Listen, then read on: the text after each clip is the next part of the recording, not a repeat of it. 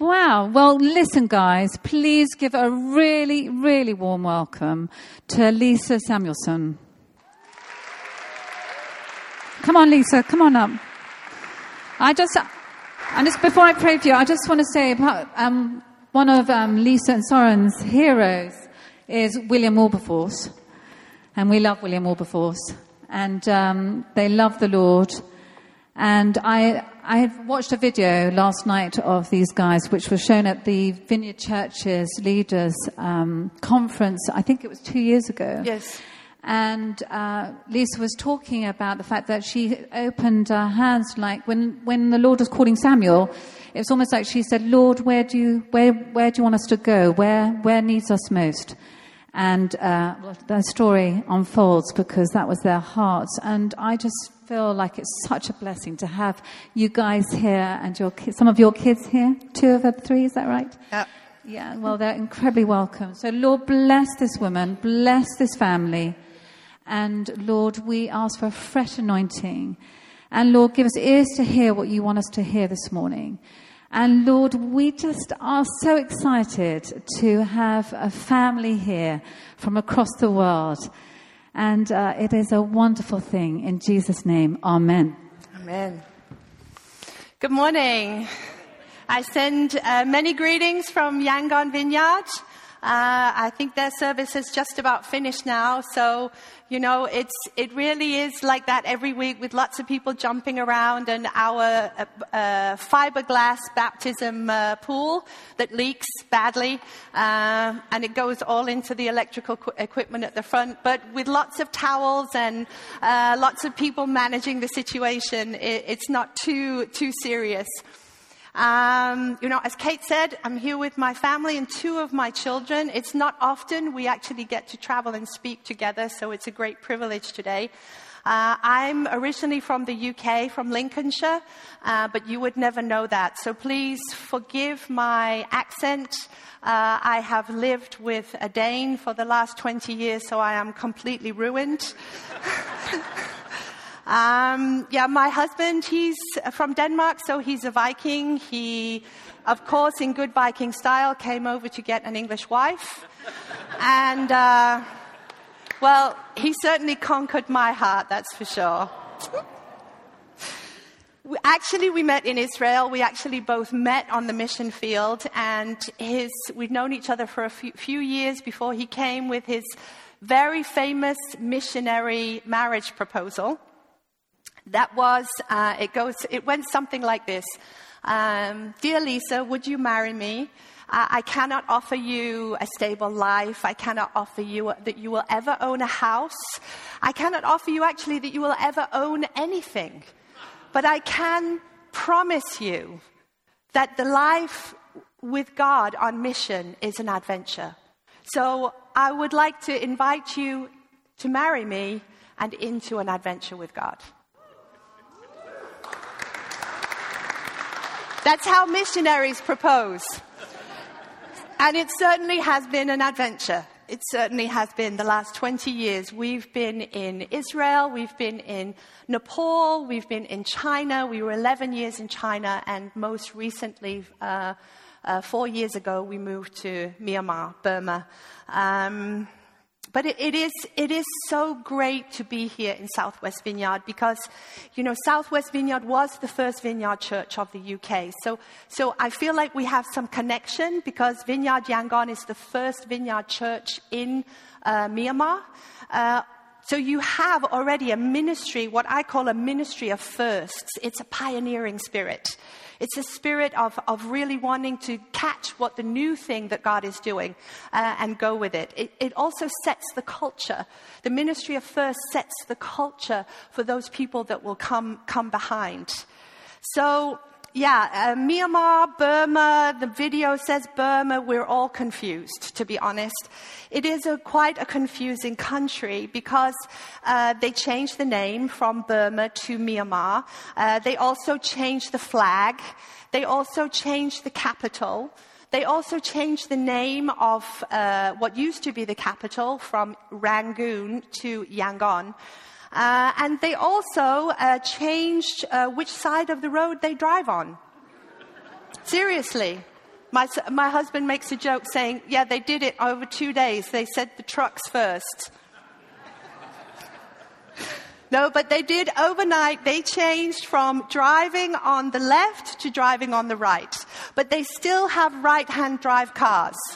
So overtaking is really quite the challenge in Myanmar. You have to have a passenger sitting there who's looking, saying, okay, you can go now, you can go now. And the buses, they actually, their doors are still on this side, so they're letting people off into the street. Yeah, it's, it's really quite the country. You really need to come and experience it. Um, I, I hear from Mike that you've been focusing on the vineyard values, and I think that's wonderful. That's also what we've been trying to do in, in, uh, in Yangon. And it's fallen this week to me to talk about compassion.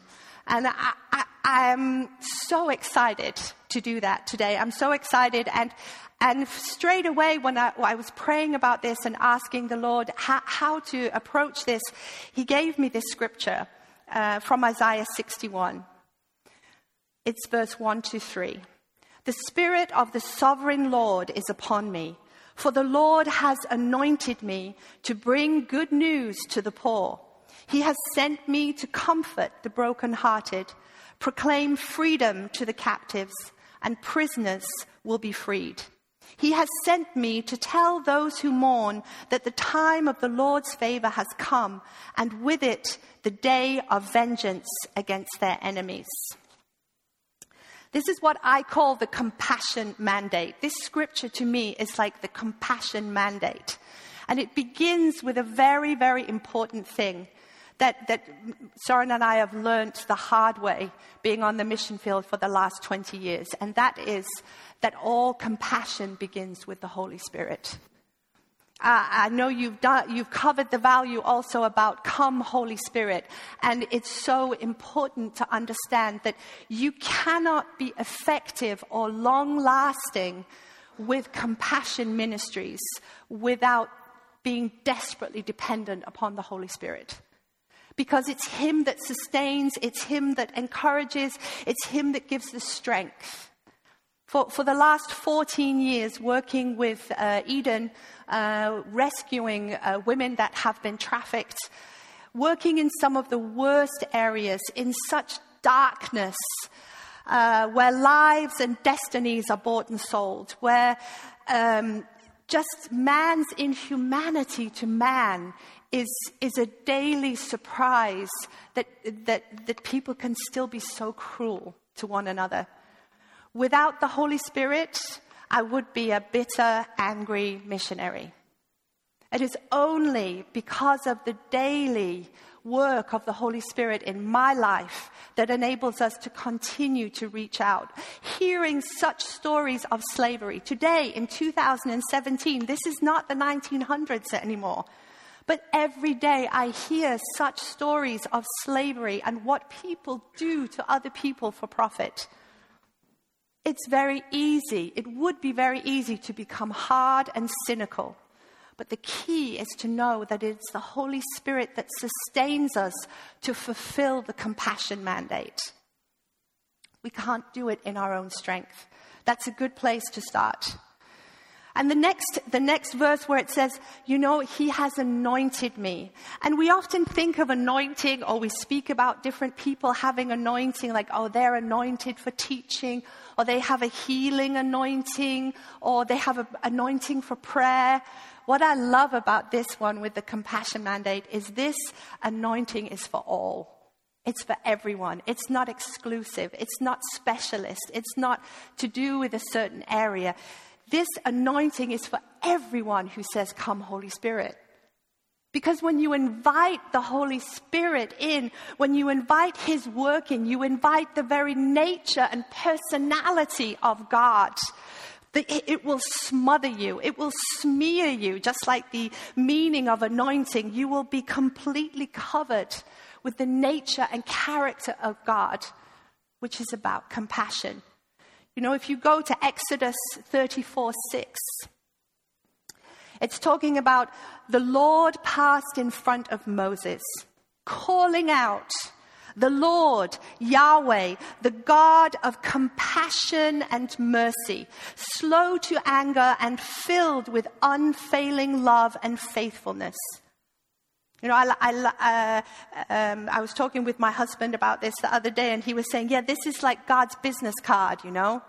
I, have learned a lot about business card culture uh, living in Asia. It's, it's, it's not like casual. You can't just sling your business card. You can't just do that. You have to have this whole culture of giving your business card in Asia, and it has to be held with both hands, and you have to present it the right side and the, the facing the other person so that they can read it as you give it, and you have to give this little bow as you give it. I've made so many mistakes. I've given it with one hand. I've slung it around the table like I'm dealing uh, roulette. Um, and it doesn't work. It has to be done in this way because actually, in your business card is this identity. It is who you are and who you're representing. So it's a very, they take it very, very seriously. So here in this scripture, we have God personally giving his business card to Moses. And we talked a little about the ministry of firsts. You know, I love this. This is like the first time God shows up like a, a personal appearance. And, and, and, Moses can't even see his face, he can only look at his back. It is, it is the most amazing first time event in the history of mankind.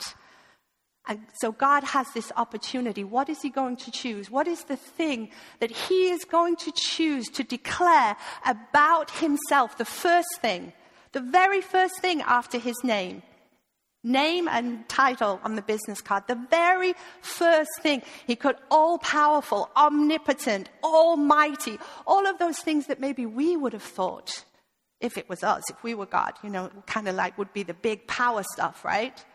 But the first thing he chooses to declare about himself is compassion. It's, it's locked deeply into his nature and character that he wants every one of us to catch, including Moses.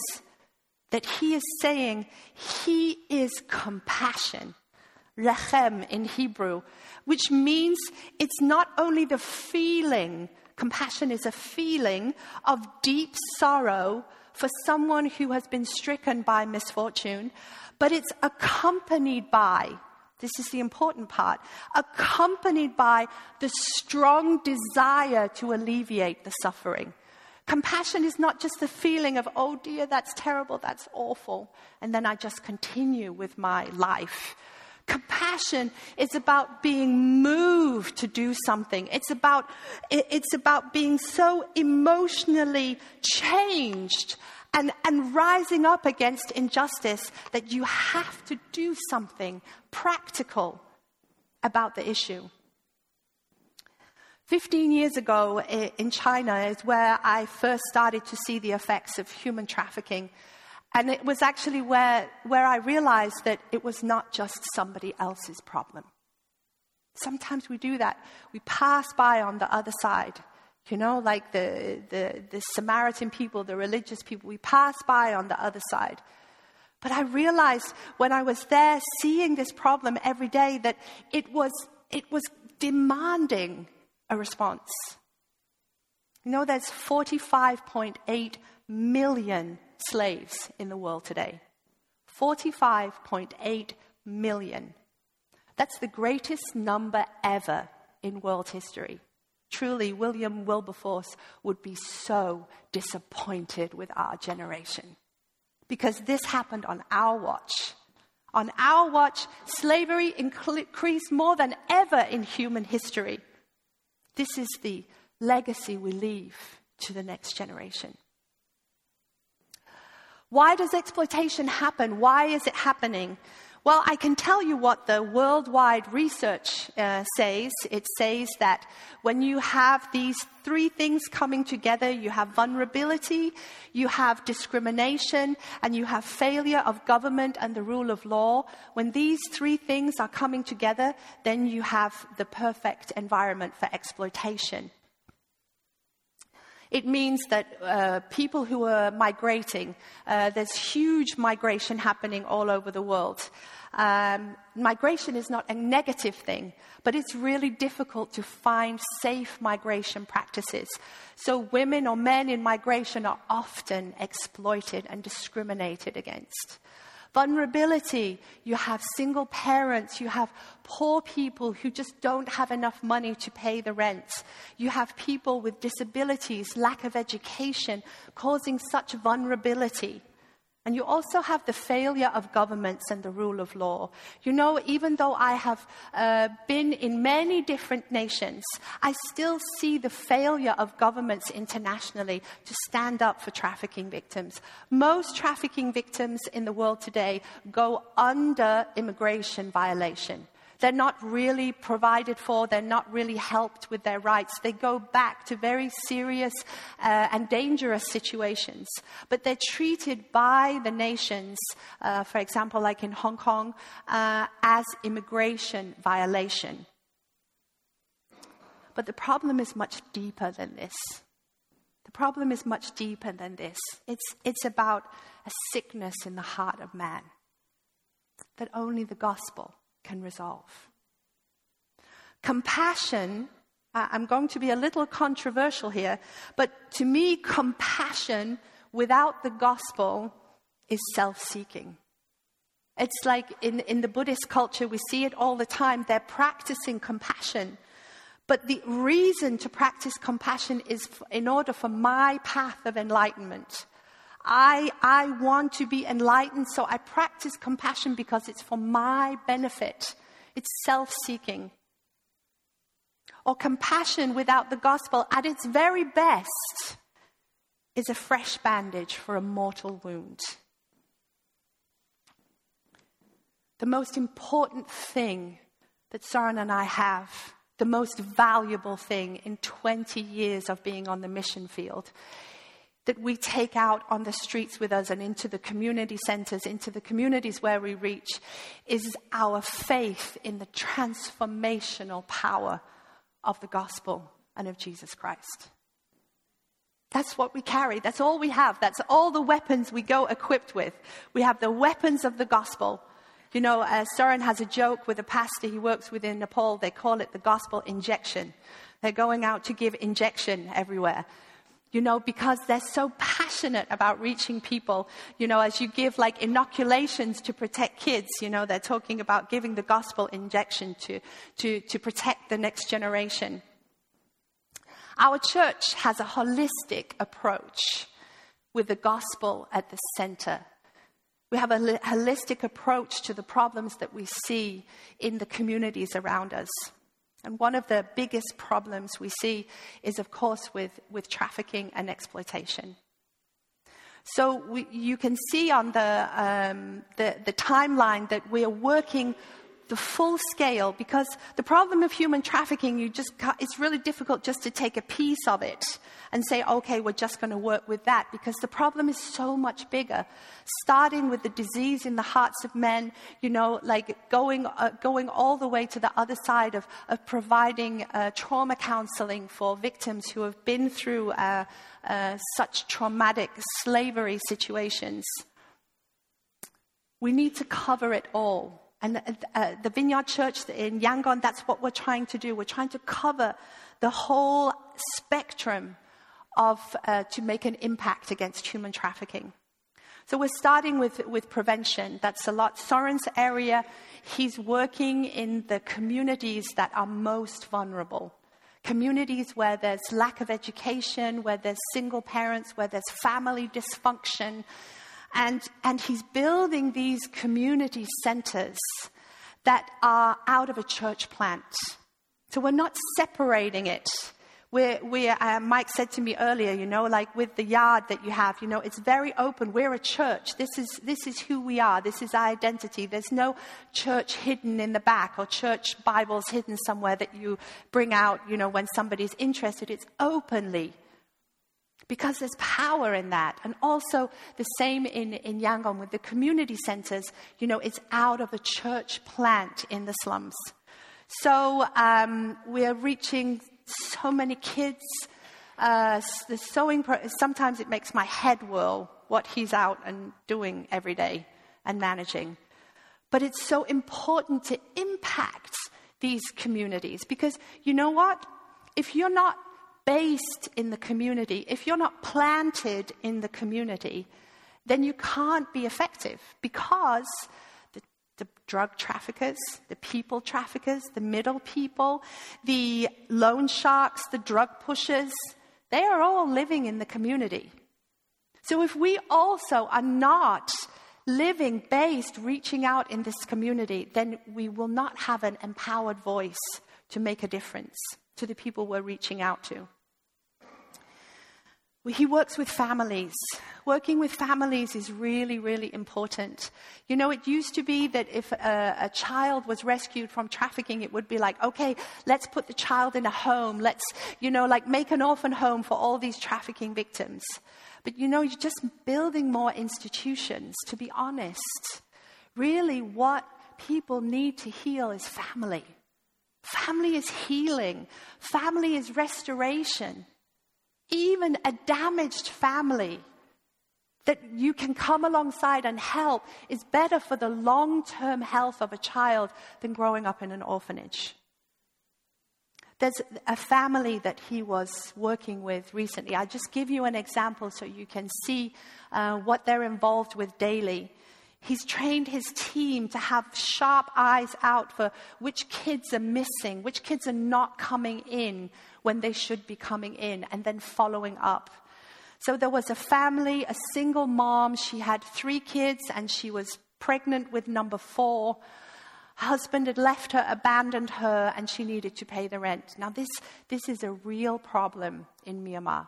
Like, just to pay the rent. It's $40 a month for one of those shacks that you saw on the video. $40 a month. That's a lot of money for a single mom who has no income at all. So the first option is always uh, which child can I sell? Which child can I, you know, maybe sell to a tea shop, maybe, you know, like sell to be a maid in a rich person's house? So they're, they're, they're responding to the problem by selling their children. What happened with uh, this young girl uh, was that her mother sold her age 10 into a tea shop. The tea shops are very, very bad. Uh, lots of exploitation, lots of violence towards the children. Uh, they're working there from, I think, 4 a.m. in the morning, they start, until uh, midnight. The kids are working constantly. And there she was. This is like step one.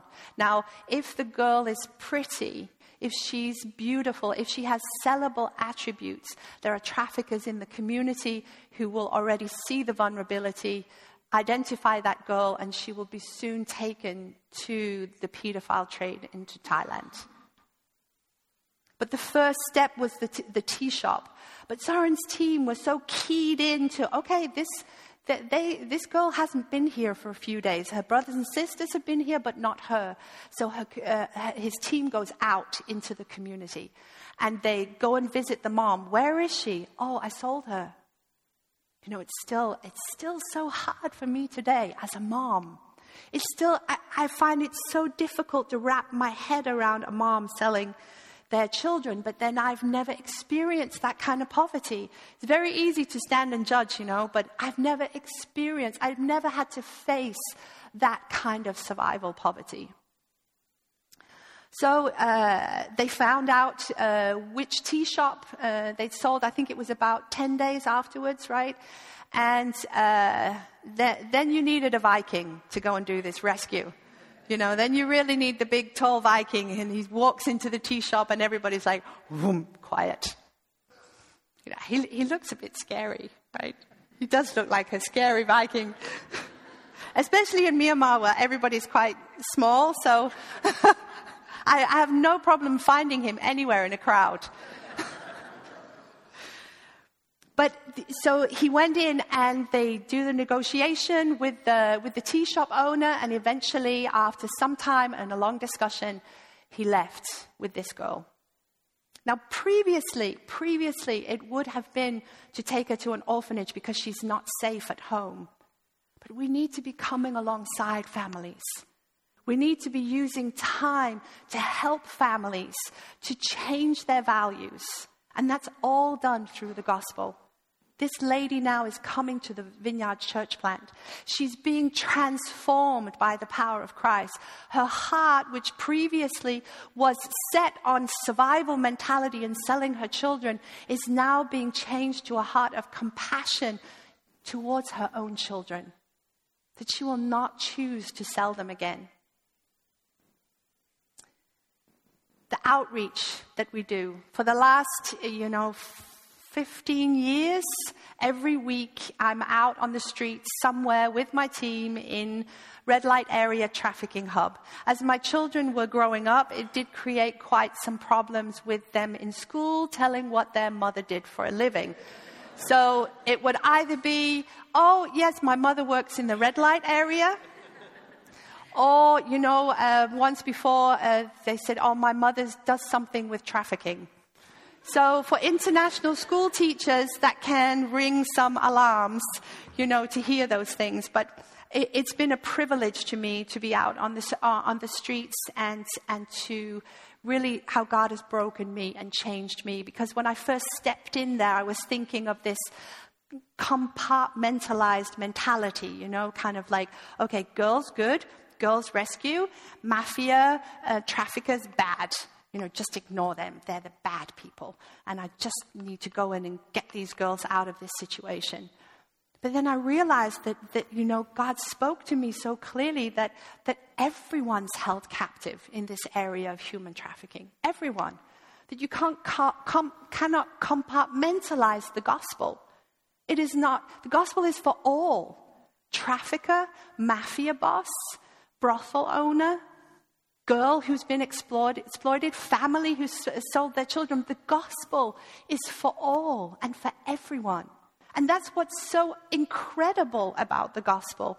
That's what's so amazing and exciting about the gospel because it, it doesn't depend on some uh, criteria that you have to fit. It's dependent upon the compassion and the grace and the mercy of our God. So being changed in this way and realizing, okay, God, you have a heart for the mafia also. All right, that's surprising, but what do you want me to do about that? So he gave me the scripture about having this feast and inviting everyone. So every year at Christmas time, we have this big party. We hire a very fancy hotel and we put on a great meal and we invite all the local mafia. There's usually around 200 people uh, that come uh, every year. They come with their girls, they come with their uh, guys, and I think you can see the picture. That's me. the guy standing behind me, the, the bigger guy, he is the leader of one of the biggest uh, mafia groups in our city. And I, uh, the first time I met him, he was beating up a girl on the street. Uh, but I intervened. I gave him a prophetic word, which he was extremely shocked by and intrigued by, and so began our friendship. Uh, he came to our Christmas party where the gospel was preached. Uh, we had people praying. Uh, it was a fantastic atmosphere. And then, six months after, uh, after first meeting him, I was out for, uh, for dinner with him in a restaurant. And he bowed his head and he received Jesus as his Lord and Savior.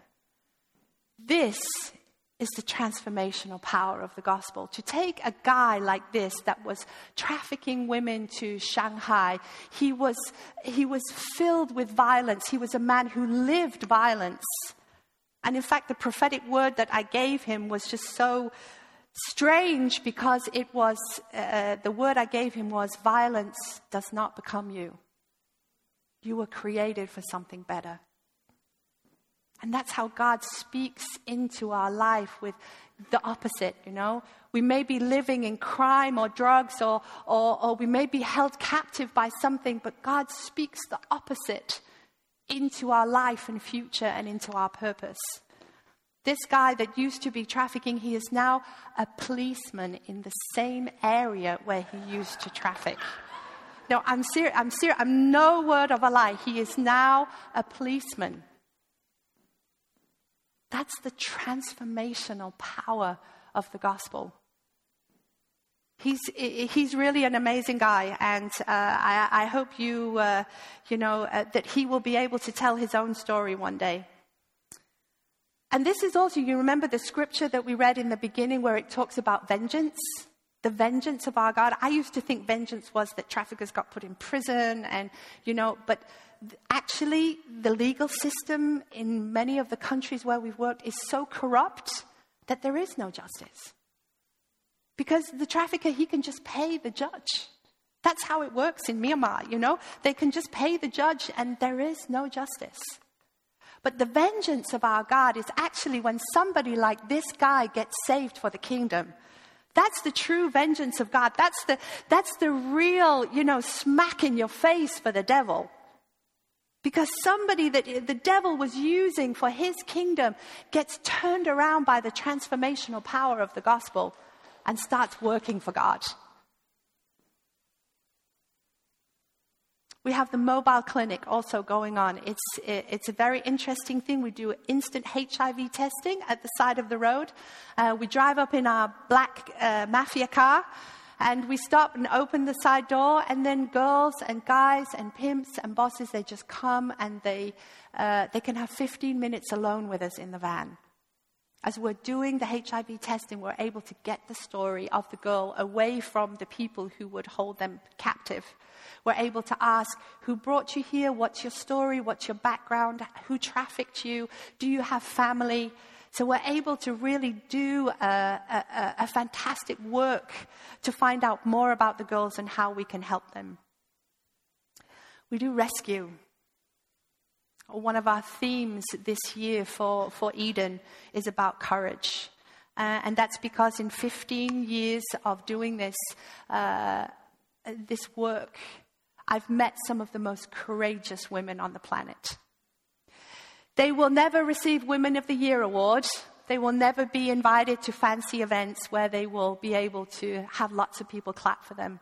But I, I think it's important that their story is heard. Two, two women I want to share their story with you today. One is uh, Lulu. Um, she is the last woman on the line standing on the uh, right. She was a, a woman who was looking for a to better life for her family. She wanted to migrate to get a job. She was offered a job by an agent to work in a factory. Everything seemed okay. Everything seemed good. She paid a lot of money for the privilege to be trafficked. You see, there's so much deception, so much cheating, so much vulnerability because they just don't know what they're getting themselves into. She thought she was going for a job in a factory. She ended up as a bride, being sold as a bride in, in China. And she was, um, she was sold as a bride to a guy who was mentally ill. He had extremely bad schizophrenia. Um, she woke up several times in the night with him holding a knife to her throat. She was forced, she was bullied, she was beaten daily, she was treat, treated as a slave. This is the 20th century, guys. This is like happening daily in our world. She uh, was forced to have a baby with this guy. Um, she had a little girl, and this girl was her pride and joy. You know, it was her, in a way, it was her escape, her heart escape that she could love on this child. After a couple of years, the beatings got worse and the, uh, his mental health state got worse. She was afraid for her life. She met a lady in the market when she was buying vegetables one day from Myanmar who gave her the address of the trafficking uh, connection, the trafficking police. She called the number of the trafficking police, gave her location, and was filled with hope that now something was going to happen.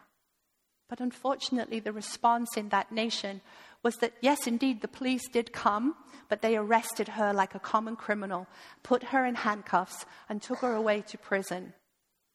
She was in prison for four months, awaiting for her papers to be um, sorted out. She was waiting, okay, when am I going to see my daughter? When can I uh, take my daughter back to Myanmar? Oh no, said one of the prison guards to her one day, You can't take your daughter. Your daughter belongs to this country. You have chosen your freedom over your daughter. And with these words hanging over her, she lost all hope. She became so depressed uh, and, and just wanted to give up on life.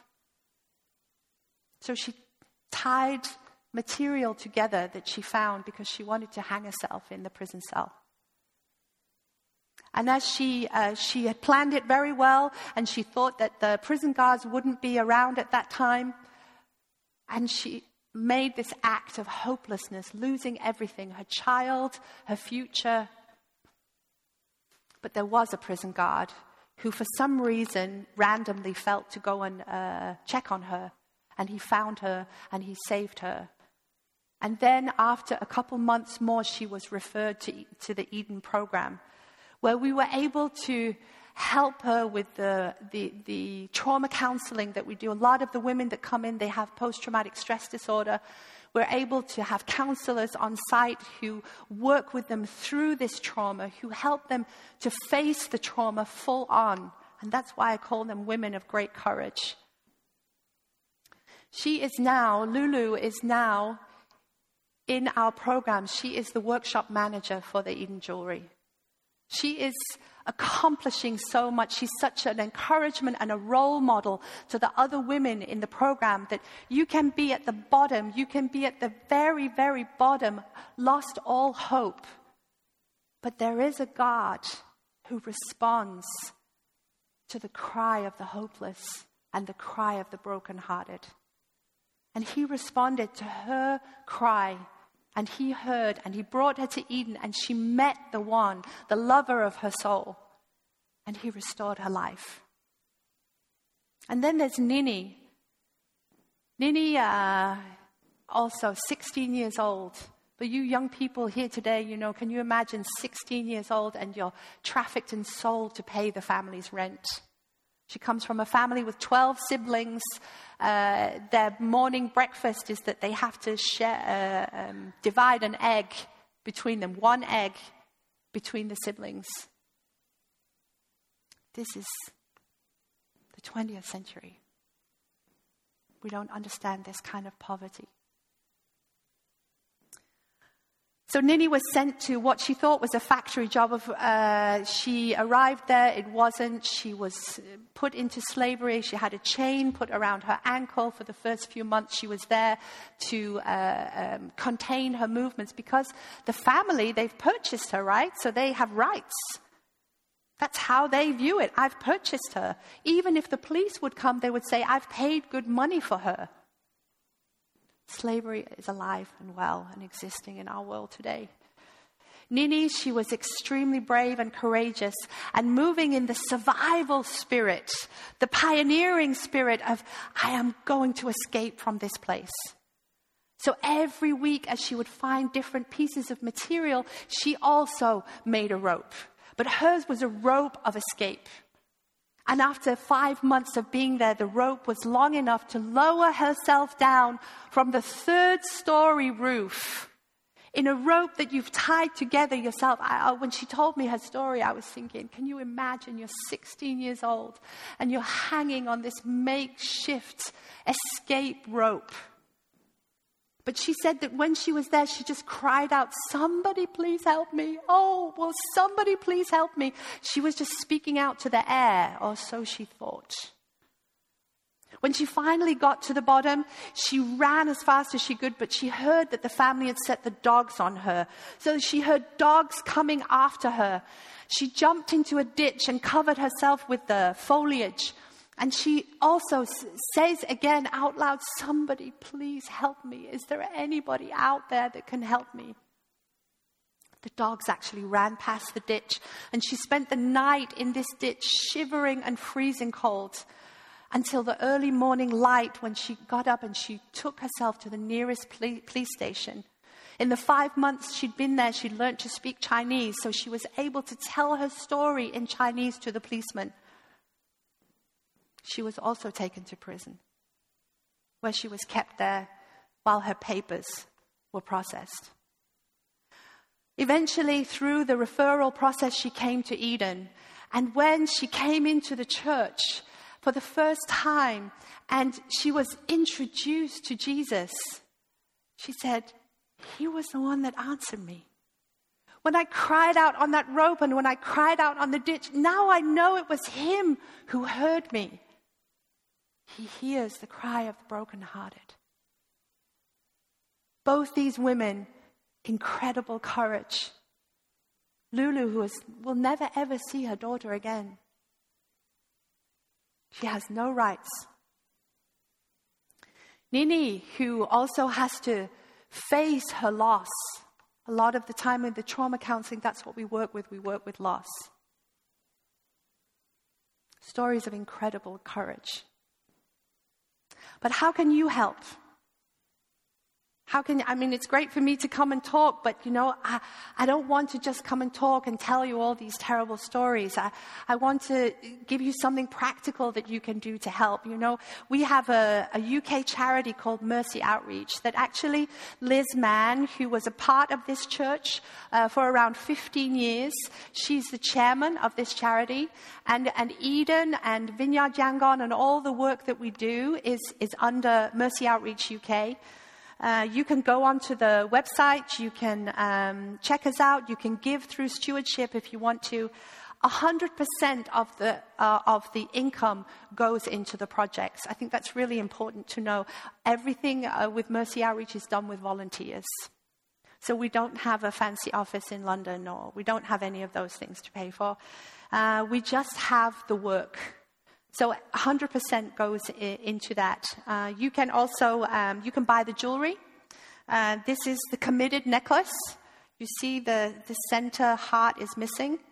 The center gold heart is made into another necklace that is given to a woman on our outreach. So it's called committed because this is not just a necklace, it's about a prayer movement. It's about making human trafficking personal once again because you know that there's a real woman wearing the other half of your necklace.